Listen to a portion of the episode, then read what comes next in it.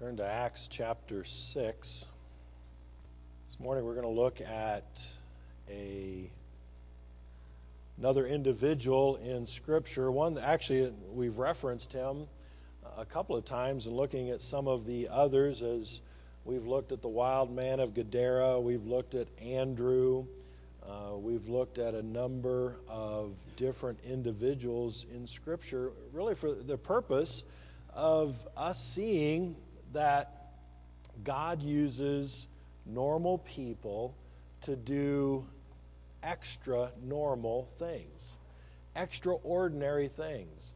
You know, too often we can look at Scripture and and we look at it as that these are some extra spiritual people that God imparted uh, some uh, extra measure of grace or whatnot to uh, to empower them. When all that they were empowered with is exactly what is available to us today as born again believers. Uh, all that was available to them, uh, they chose to uh, accept and follow or to reject. Uh, and not follow, or to uh, obey partly uh, and disobey partly, all the exact same decisions that we make today. Today, though, uh, we have a lot more distractions around us. We have a lot more easy distractions at, at our fingertips uh, that keep us from uh, completely adhering to and trusting in the Lord. But that's exactly why the Lord said that in the last days perilous times shall come. And He lists that whole litany of, of items that are evident in humanity uh, that are making it worse and worse. But the answer to all of it is the exact same the inspiration of God's Word preaching the Word of God, proclaiming the Word of God, living and following the Word of God is the answer uh, to all of the situations and circumstances that we fa- face. Uh, but here in Acts chapter 6, um, there's a key word of this individual that uh, the word is full. You know, we're all filled. We're all filled with fluids, we're filled with blood. Uh, after a meal, our stomachs are filled oftentimes. Uh, but we're also, we can be filled with hatred, we can be filled with false teaching, we can be filled with pride, we can be filled with greed, self, compassion, uh, love, respect. Uh, we can be filled with a lot of things and we can be consumed and controlled by a lot of things. And we ask the question, though, what makes ordinary people do extraordinary things? Um, you know, we see it in the news. You know, you'll always you'll read an account of somebody coming upon an accident, and and people, just normal people, have an extraordinary strength and ability to to roll a car off, or open a door, or drag somebody out of a fire uh, people that do extraordinary things when suddenly from an adrenaline rush and they're able to save their children from drowning or from a fire or whatever the case, and some perish trying to do the same. You know, there's lots of extraordinary acts uh, in the Bible for us. Um, and here in Acts chapter 6 and 7, uh, we see here the, uh, the acts of the, of the church, the early days of the church. You know, the early church is exploding in growth. In Acts chapter 1, uh, there was 120 people uh, who prayed for God's power. Uh, in 2, we see uh, Pentecost, 3,000 are converted uh, and baptized. In Acts chapter 4, we see there's 5,000 uh, who are saved. In Acts chapter 5, we see multitudes of men and women are added to the Lord, it tells to us. And so there's lots of people that are coming to, to the Lord. Lots of people that are uh, making up this new fledgling church, this body of Christ that has been going on. One person said, when God's work progresses, there's two assurances challenges within and critics without. When God's word progresses, there's two assurances challenges within and critics without. And that still rings true today. Well, here in Acts chapter 6, uh, both of those are evident uh, in Acts 6. The apostles are busy preaching and praying, uh, but other needs are going unmet. and it led them to appoint seven men uh, to assist with the daily needs of the people. And one of those seven men was Stephen, and we've referenced him a number of times, uh, who by the end of uh, chapter 6 had riled the critics to bring false accusations against him. He didn't just, uh, in, in, a, in, a, in, a, mild manner, uh, just allow it to go, but he was a mouthpiece for the Lord. Stephen was never known as a priest or a prophet. Uh, Stephen was a servant, and his service stood out amongst his peer, peers. He was a layman who boldly preached in Acts chapter 7. Uh, he preached the pointed history lesson of Israel's resistance to God's plan for their lives if you read Acts chapter 7, we're not going to read it in its entirety today, but we see the history uh, that he gives. Uh, in fact, we're going to read uh, here a beginning of Acts chapter 6, and uh, then we'll flip over uh, to Acts chapter 7. So if you look at Acts chapter 6, uh, verse 1, just to give you a little bit of this background clearly from Scripture, it says, And in those days, when the number of the disciples was multiplied, there arose a murmuring of the Grecians against the Hebrews because their widows were neglected in the daily ministration. Then the twelve called the multitude of the disciples unto them and said, It is not reason that we should leave the word of God and serve tables. Wherefore, brethren, look ye out among you seven men of honest report, full of the Holy Ghost and wisdom, whom we may appoint over this business. But we will give ourselves continually to prayer and to the ministry of the word. And the saying pleased the whole multitude, and they chose Stephen, a man full of faith and of the Holy Ghost, and Philip, and Prochorus, and Nicanor, and Timon, and uh, Parmenas, and Nicholas, a proselyte of Antioch, whom they set before the apostles. And when they had prayed, they laid their hands on them. And the word of God increased, and the number of the disciples multiplied in Jerusalem greatly, and a great company of the priests were obedient to the faith. And Stephen, full of faith and power, did great wonders and miracles among the people.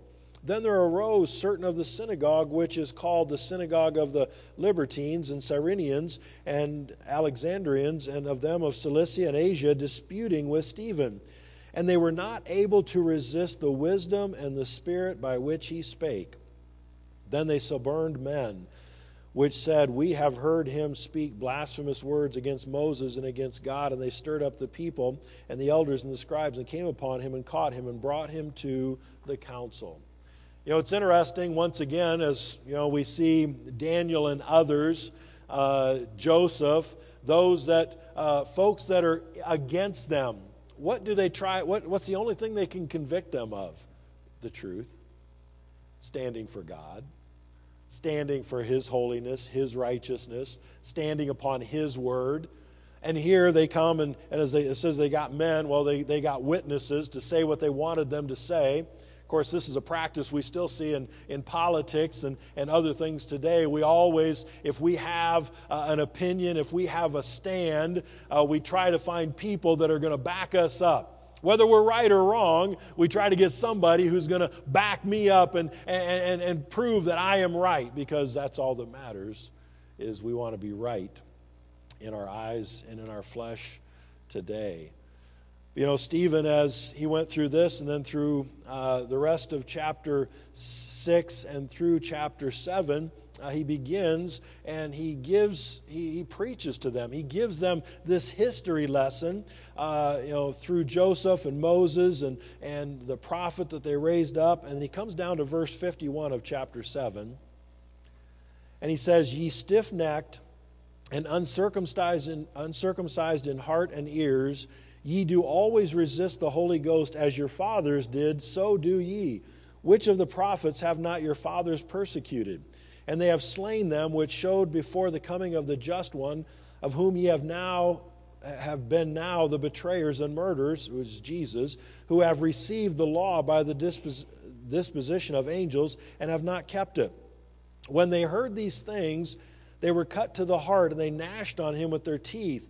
But he, being full of the Holy Ghost, looked up steadfastly into heaven and saw the glory of God and Jesus standing on the right hand of God. And he said, Behold, I see the heavens open and the Son of Man standing on the right hand of God. Then they cried out with a loud voice and stopped their ears and ran upon him with one accord and cast him out of the city and stoned him. And the witnesses laid down their clothes at a young man's feet whose name was Saul. And they stoned Stephen, calling upon God and saying, Lord Jesus, receive my spirit. And he kneeled down and cried with a loud voice, Lord, lay not this sin to their charge. And when he had said this, he fell asleep. Here he declares to them, they responded to him, and these verses are both tragic and beautiful all at the same time. Tragic from a human standpoint because Stephen died the most cruelest of deaths. Stoning was not just uh, a dump truck dumping pebbles on him. It was taking stones. He would have been in a pit. They would have been in a place uh, above him. They would have been uh, taking rocks uh, that they could uh, still lift up and get some momentum going down. And it took a multitude of people to do it. And they themselves threw the stones that crushed him. If you've ever dropped a rock on your foot or your finger, and you think about a large boulder, something that you could lift above your head, and smashing it down on another human being. That's exactly what they did. It is both tragic and beautiful. But at the same time, what do we know about this first martyr of the church? Uh, we don't know when he was saved. We don't know what his family background was. We don't know how old he was. We don't know if he was married, if he had children. We don't know what his education was. Uh, we didn't know where did he live. Uh, what was his occupation? You know, was he quiet, shy, outgoing? What was his natural demeanor? We don't know any of those things. He went from being a face in the crowd to a recorded champion for Christ. He went from becoming somebody that, uh, that his peers knew and they recognized a godly character in him and they recommended him for one to go and be with the disciples, uh, one who would serve in an official capacity. And why did they recognize that? Because of the character that he had, because of the following that he did. You know, what kind of person was he that God would use him? What kind of person is willing to fulfill that role and stand for Christ unto death? You know, what kind of person is willing uh, to do that in spite of knowing exactly what's coming? He didn't back up or back out. You know, I wonder how many, how many Christians, how many disciples there were in similar situations that it's not recorded for us because they said, whoa, whoa, whoa, hold on. I mean, yeah, you know, but let's not go that far. But the Lord recorded for us those faithful few that trusted in Him with all of their heart, who followed Him wholly and completely. And I think most of us, we've said it before, I think most of us, when whether you uh, read a story, see a film, hear exploits of heroes on the battlefield, I would dare say that the vast majority of a people that when we read a, a magnificent or we see a, a, a, story of somebody who, who steps up in a manner of uh, heroism, we assume that we would be one of those people that would stand up. But yet, then we see stories in, in big cities, and, and you can watch news accounts and you can see it on YouTube and, and other things. People that are being beaten and abused on public streets in the middle of the day, and people are walking around and watching. Some are videotaping and trying to get a, a view of this, but nobody steps in to help. And yet, so many of us think that we're going to be that one to stand up.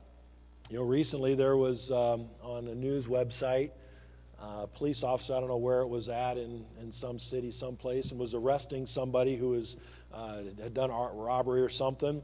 And, and there's, it's the video. There's people standing around videoing while this cop is, is wrestling with this person. And another person is there trying to help, but he wasn't much help. And the cop is wrestling, and this person on the ground kept trying to grab his gun, and the, and the cop is struggling. And one of the people standing around videotaping is a guard. I don't know where, a guard for what, but a uniformed guard. And that person was videotaping with their phone and the cop yells, he said, Stop videotaping and help me. And then the video ends, so I don't know exactly what happened. But that's oftentimes what happens in humanity. And so, what makes one person do something extraordinary? Well, the one thing we do know about Stephen uh, that helps us understand his courage, and that is the one consistent word that's used. You know, in Acts chapter 6, verse 3, it said they sought out men full of the Holy Ghost and wisdom. In verse 5, it says they chose Stephen, a man full of the Holy Ghost. In Acts 6, verse 8, it says Stephen was full of faith and power and did great wonders and miracles. In Acts chapter 7, verse 55, it says, But he, being full of the Holy Ghost, looked up. You know, we're familiar with faith, we're familiar with the Holy Spirit, we're familiar with power and good works, uh, our circumstances that we know, but you know, the, the, the word that ties it all together is the word full. He was full of faith, the Holy Spirit, power, good works. To be full of something means to be empty of something else. You know, I don't know how many times I see in our house a cloudy glass of water. Somebody's drank a glass of milk, and then there's a little bit of milk remnant in the bottom of the glass, and they get a glass of water. And it doesn't look like very appealing water to me. When it's cloudy with milk that's in there. But that means that that glass is not full of water because there's a remnant of milk in it and it clouds the water. You know, when you fill your gas tank on your car, your gas tank, it might get down to a quarter of a tank. And, and, you know, just a friendly reminder don't let your gas tank get below a quarter of a tank. You know, as, as my grandma and grandpa used to say, you know, the, the vehicle runs just as good on the top half of the tank as it does on the bottom half. And if you get too far to the bottom half, it doesn't run at all. Uh, so that's a public service announcement here in the middle of our morning message. But you know, when your tank gets down to a quarter of a tank and you say, Oh, I only have a quarter of a tank of gas. Yeah, but you have three quarters of a tank of air. It is never completely empty. Whatever is partially in it, there's still something else there. And the whole idea here is to be full. When you fill your tank up, all the air goes out, and it is now filled with gasoline. Well, we are all filled. And the Lord has given us clear choices in what we're to be filled with, who we're to be filled, how we are to be filled. But in Stephen, it says that he was full of faith, number one. Full of faith, which means he was empty of doubt. He was full of faith, full of trust. He was full of faith in who? In the gospel message of Jesus Christ. He was filled with faith that in God's promises. He was filled with faith in Jesus' message. He was filled with faith of the good news. He had seen and heard of Jesus and the gospel message. But what about us? You see, Stephen, he trusted God without reservation. We see that in the short account of his life in, in these couple of chapters. He trusted God without reservation. Jesus gave of himself, uh, uh, submitted himself as a servant even unto death. And who are we to follow? Jesus. Whose example are we to follow? Jesus. Whose testimony are we to mimic? Jesus. Whose lifestyle are we to be consumed with and by? Jesus, the one who indwells us, he was full of faith. The question we must ask ourselves do we say we have faith but rely upon our own experience and our own understanding? Proverbs 3 5 says, Trust the Lord with all of your heart. Lean not on your own understanding. That same idea there, with all of your heart, mean in its entirety that your heart, the most inward part of who you are, is completely filled with trusting in God. And when we are full of faith, we are empty of doubt. We are empty of doubt that God is who He says He is, that Jesus is going to do what He's promised to do, that Jesus, as we see, if you've been born again, you've seen His deliverance. You've seen his victory over sin. You've seen the power that he's given, but yet, when we're not full of faith, which we must be continually filling up the tank, so that we're removing doubt as we're filled with the Word of God, as we're filled with trusting in God, as we're growing in His grace and knowledge, and, and doubt continues to move. You know, I, have said before, as you know, a couple weeks ago, as we were sending off the the Patzers to uh, Bible college. I said, it's much easier for me today to talk about stepping out of a comfort zone and going off into the unknown and stepping out in faith because I can look back now and see. But 20 plus years ago, looking forward was a lot less certain my faith and trust, our faith and trust, has been built and developed over time as you take those steps and you look back and you say, Oh, God has been. Oh, wait, the River Jordan has been drying up along the way. Hey, we, He has been providing. And so when I look forward now and I see more and more of God's promises, I said, I know that He is faithful. And we grow in faith. You know, any speck of doubt in our heart will cause us to cave in when called upon to have courage. The doubt can override uh, our trust and our faith in such a quick manner. Any speck can cause it. Just like that glass of water. All there needs to be is just a little bit of milk in the bottom, in, the, in that little cup in the bottom of a cup. And you put water in there, and that water is going to be cloudy. But if you rinse it out and dump it out and fill it with water, it's going to be filled with water. There is no speck because that speck of doubt permeates all of what we call faith. And we end up having doubt. Stephen was full of faith. He did not doubt. He preached as they arrested him, and he preached and he proclaimed boldly. Hey, here's, the, here's our history. Here's all that you've done in, in killing the prophets and in despising them and rejecting them. And now the Messiah has come and you have despised, you rejected, you've put him to death. And that's what he says there in verse 51 of chapter 7. Ye stiff necked and uncircumcised in heart and ears, you always resist the Holy Ghost as your fathers did, so do ye. Full of faith and he could boldly say, You're resisting the Holy Ghost. You're resisting the Holy Spirit who is trying to teach and instruct. But second, he was full of the Holy Ghost. And to be full of the Holy Ghost is to be empty of the flesh. Why does the Lord tell us over and over to mortify our members, to die to self daily, to take up our cross daily and follow Him? Because our flesh is ever there. Our flesh is ever battling against the Spirit. Our flesh is ever desiring to please itself.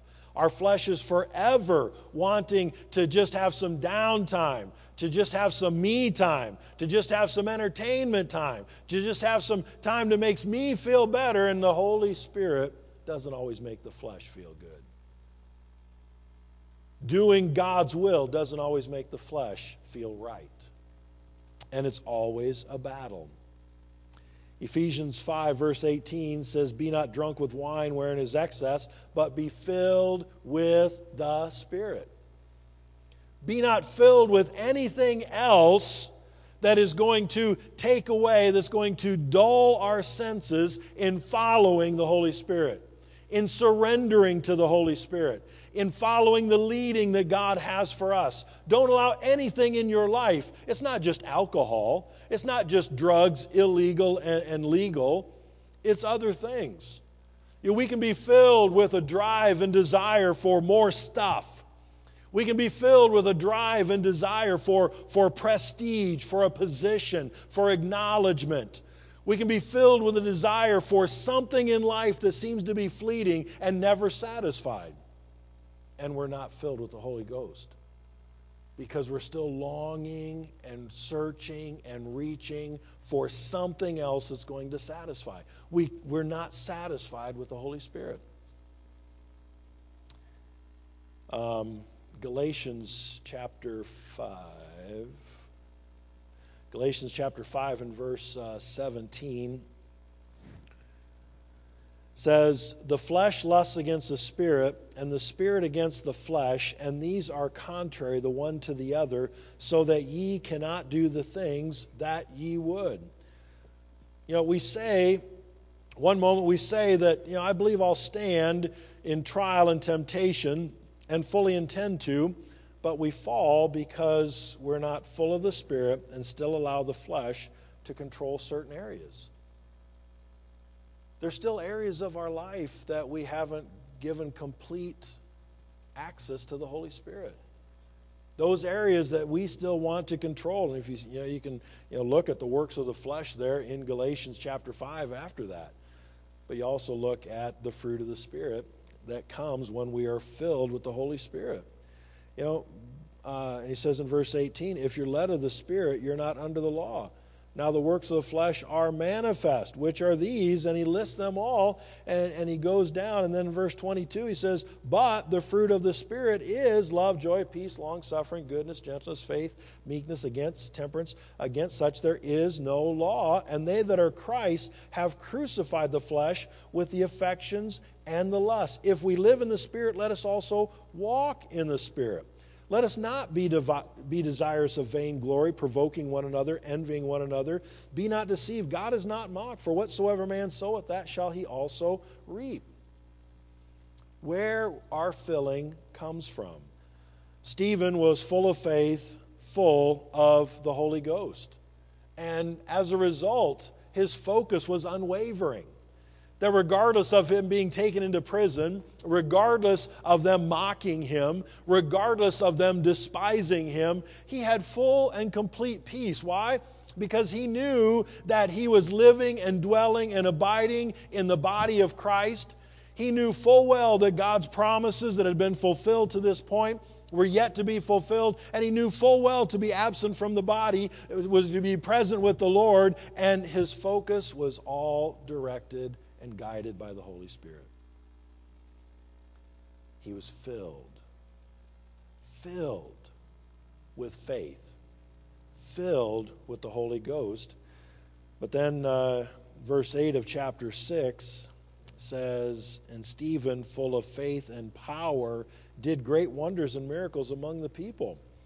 He was full of faith, full of power and good works full of those things that uh, were going to be beneficial to others, just like Jesus. Did Jesus do anything that is detrimental to humanity? No. What did Jesus do? He continually gave of himself. And to be full of power and good works means to be empty of personal agenda. You know, too many people have a personal agenda of what they think their life should look like, rather than just simply surrendering and submitting to what the Lord would have. You know, the disciples didn't understand Jesus going out of the way to minister to others and to give up personal needs. They did not understand it. He says in uh, John chapter 4, verse 34, he said, My meat is to do the will of him that sent me and to finish his work. Well, what is our meat? You know, they were saying, Lord, what are we going to eat? And he said, Hey, my meat, you know, my fulfillment, you know, that which fulfills me is to do the will of the one that sent me. Is what is more important in your life than fulfilling what the Lord has given you to do? What are we to do? Love the Lord our God with all our heart, soul, and mind. Love our neighbor as we love ourselves. What are we to do? We're to mortify our members. We're to live for Him. We're to be filled with the Spirit. We're to glorify God. We're to grow in His grace and His knowledge. We're to grow in His wisdom and His discernment. We're to apply His love. We are to exemplify His testimony. You know, Paul came to the place of fullness in Galatians chapter 2. You know, as we see there in, uh, in uh, Acts at the end of chapter 7, the beginning of chapter 8, Saul was consenting unto his death because there was great persecution.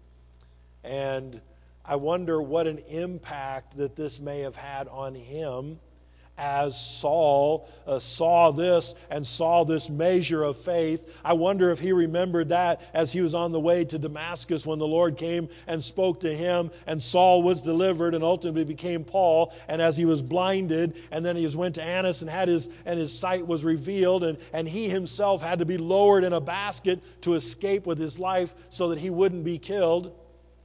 I wonder how often he went back and remembered this time with Stephen faith. Oh, boy, how strong he was in God's grace.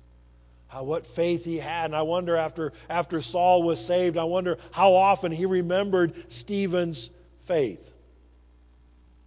And I wonder what a challenge that was to him as he saw that Stephen, Stephen, the one who was full of faith and full of the Holy Ghost and full of power and miracles and good works. Why was he filled that way because it's what he chose. He chose not to leave a little milk in the glass. He chose to follow what the Lord said and empty himself of self. He chose to follow God's way and to be filled with His word, to be filled with His goodness, to be filled with His righteousness, to be filled with His glory, to be filled with serving Him with every ounce of His being. Because look over at Ephesians chapter 3. You know, as we see, remind you again of, of Paul's prayer. I think this is something that should be read I think all of us should be reading it every day, at least every Sunday, here as Paul is praying for the church at Ephesus, and thus it's the same prayer and the necessity for us. Ephesians uh, chapter 3 and verse 12. He says, In whom we have boldness and access with confidence by the faith of him Wherefore I desire that ye faint not at my tribulation for you, which is your glory. Now, Paul's going through tribulation. Paul's in prison. Paul had been there with Stephen. For this cause I bow my knees unto the Father of our Lord Jesus, of whom the whole family in heaven and earth is named, that he would grant you, according to the riches of his glory, to be strengthened with might by his Spirit in the inner man that Christ may dwell in your hearts by faith, and that ye, being rooted and grounded in love, may be able to comprehend with all saints what is the breadth and length and depth and height, and to know the love of Christ which passes knowledge, that ye might be filled with all the fullness of God. Same word. Filled with the fullness of God. Same word that means to level a hollow. It means to cram a net, just like Peter experienced as he went back fishing after the Lord was, uh, was uh, uh, buried and, and resurrected and hadn't seen. And he went back to fishing, and their net was overflowed and it break. It's the idea, it was filled. Completely full. Just as we've used with making a cup of flour and you level it off, there's nothing else in it. And that's what Paul was praying for that ye, ye believers, you disciples, you followers of Christ, that you yourself would know and understand what it means to be filled with the fullness of God. Stephen was there. Saul, at the time, as he was consenting unto his death, not even close. Saul thought he was doing great things for God until he met Jesus. And when he met Jesus, he learned and knew and saw the message that he had. And from that day forward, as he went and spent time in the wilderness, as he spent time growing and praying and, and rehearsing and, and dying to self and being renewed in the spirit of his mind and putting on the new man, which is Christ. And as Paul, the apostle, came back and began ministering, he had the same focus as Stephen beaten, shipwrecked, abused, imprisoned, on and on and on. But at all, I believe, I believe that he was greatly challenged because of this faithful, obscure servant. Just a face in the crowd. But others recognize that, hey, he's a follower of Jesus. Hey, he's already a servant. Hey, look at the work that he's doing. I mean, he's faithful. You know, he is he is consistent. You know, no matter where I see him, he's the same. No matter what crowd he's with, he's the same. Uh, no matter what's going on, he's the same. He trusts the Lord. He lives for the Lord. He's not two-faced. He's not wishy-washy. That's a man filled, filled with faith, filled with the Holy Spirit, filled with power and good works, because he was filled with what God intended for him to be filled with. The same opportunity that is available to us today. You may be here, and maybe there hasn't been a time when you yourself know for certain that you've been born again. Maybe you haven't uh, experienced and understood God's free gift of salvation for you. Well, I encourage you today to let one of us take a Bible and show you God's plan of eternal life, God's free gift for you but assuming that the vast majority in here are born again. Are you, have you just been content with the knowledge that you're saved? Because we're going to stand before the Lord and give an account. This free gift that He paid the ultimate price for us, well, it didn't come free to Him, and the expectation isn't free to us. The expectation is if, if we're accepting His gift, if we're transferred into his family, adopted into his family, his expectations have exponentially increased. And he expects us. That's why he's given us these instructions. Our Father's instructions to us die to self, live for him. Empty of self, to put off the old man, be renewed in the spirit of our mind through the word, through prayer be filled with his goodness, and put on the new man, which after Christ walks in holiness and is filled with his goodness and his good works. The choice is ours. You know, I said we must let the unsaved know they have a choice. Well, every born again believer, we have a choice every single day. We're going to live for self or live for God. We're going to let self live and God die, I said before, we look at, at Jesus and Barabbas as they stood with, with Pontius Pilate, and he said, Whom will ye that I release unto you?